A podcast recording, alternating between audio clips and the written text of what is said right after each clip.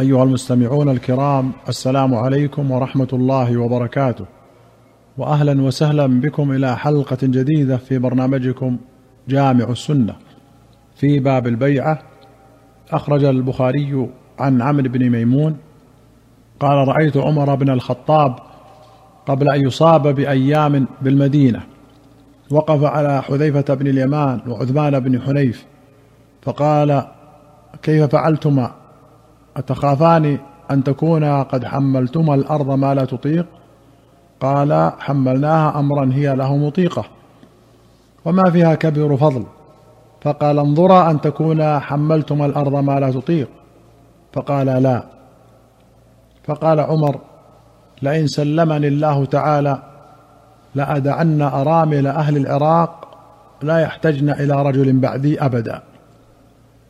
قال: فما أتت عليه إلا رابعة حتى أصيب، رضي الله عنه.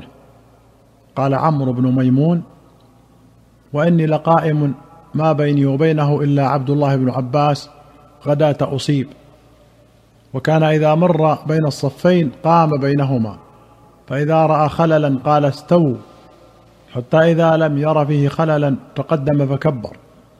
قال: وربما قرأ سورة يوسف أو النحل أو نحو ذلك في الركعة الأولى حتى يجتمع الناس، فما هو إلا أن كبر، فسمعته يقول: قتلني أو أكلني الكلب، حين طعنه، فطار العلج بسكين ذات طرفين لا يمر على أحد يمينا ولا شمالا إلا طعنه، حتى طعن ثلاثة عشر رجلا، فمات منهم تسعة، وفي رواية سبعة. فلما رأى ذلك رجل من المسلمين طرح عليه برنسا، فلما ظن العلج أنه مأخوذ نحر نفسه، وتناول عمر يد عبد الرحمن بن عوف فقدمه. فأما من كان يلي عمر فقد رأى الذي رأيت، وأما نواحي المسجد فإنهم لا يدرون ما الأمر، غير أنهم فقدوا صوت عمر وهم يقولون: سبحان الله سبحان الله. فصلى بهم عبد الرحمن بن عوف صلاة خفيفة، فلما انصرفوا قال: يا ابن عباس، انظر من قتلني. فجال ساعة ثم جاء، فقال: غلام المغيرة بن شعبة. فقال: أصنع؟ قال: نعم. قال: قاتله الله، لقد كنت أمرت به معروفا. ثم قال: الحمد لله الذي لم يجعل ميتتي بيد رجل يدعي الإسلام. فاحتمل إلى بيته فانطلقنا معه، وكأن الناس لم تصبهم مصيبة قبل يومئذ، فقائل يقول: أخاف عليه، وقائل يقول: لا بأس. فأتي بنبيذ فشربه فخرج من جوفه، ثم أتي بلبن فشرب منه فخرج من جرحه، فعرفوا أنه ميت.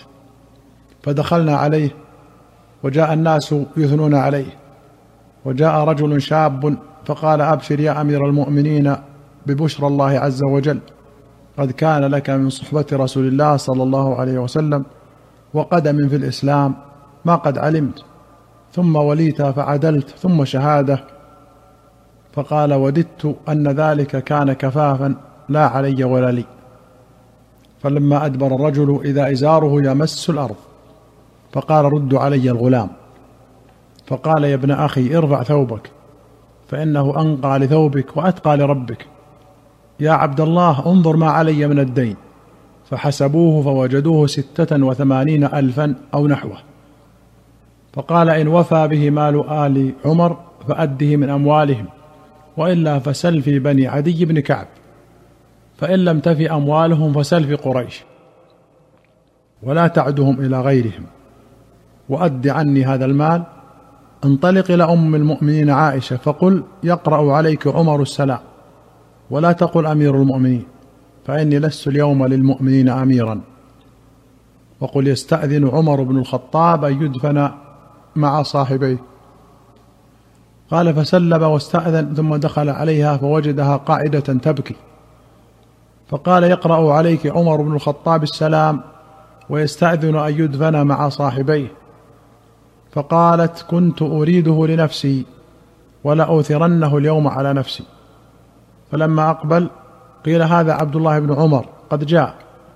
فقال: ارفعوني. وأسنده رجل إليه فقال: ما لديك؟ قال: الذي تحب يا أمير المؤمنين. أذنت.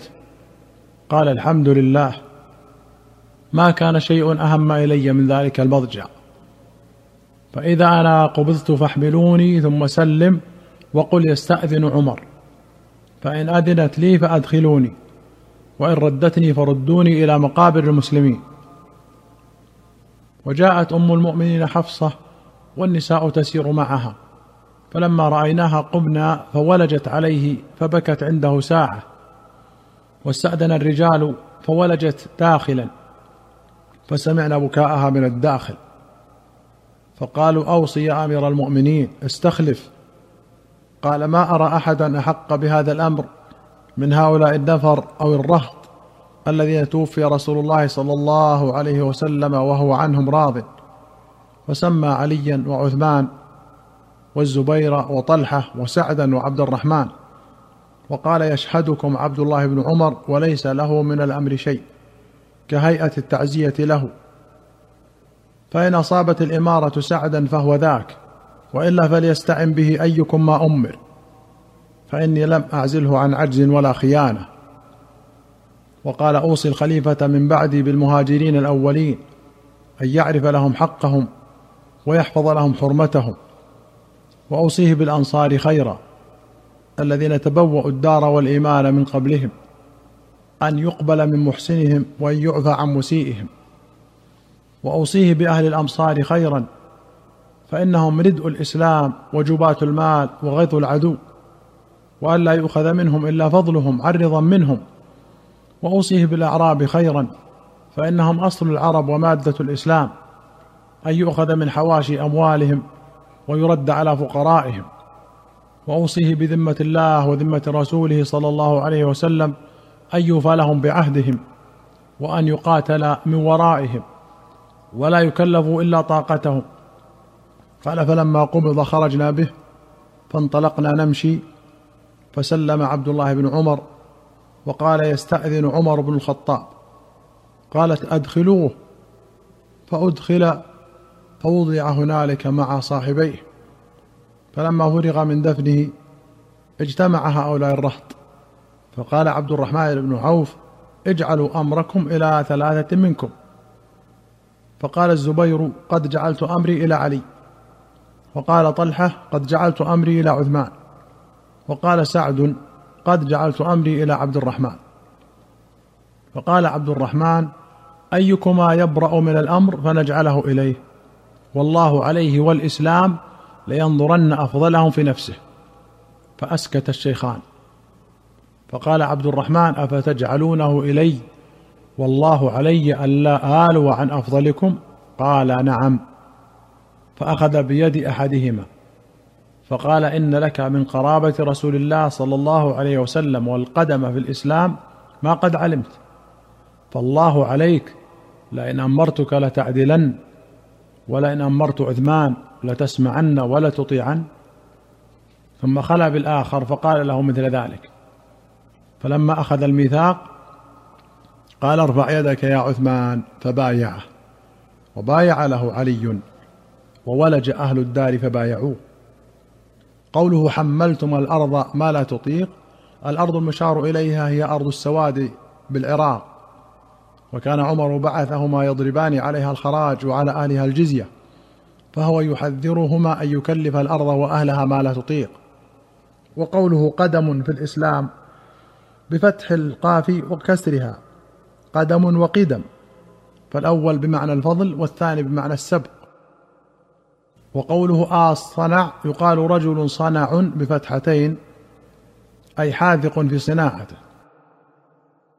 قوله: والله عليه والإسلام بالرفع فيهما، والخبر محذوف أي عليه رقيب أو نحو ذلك.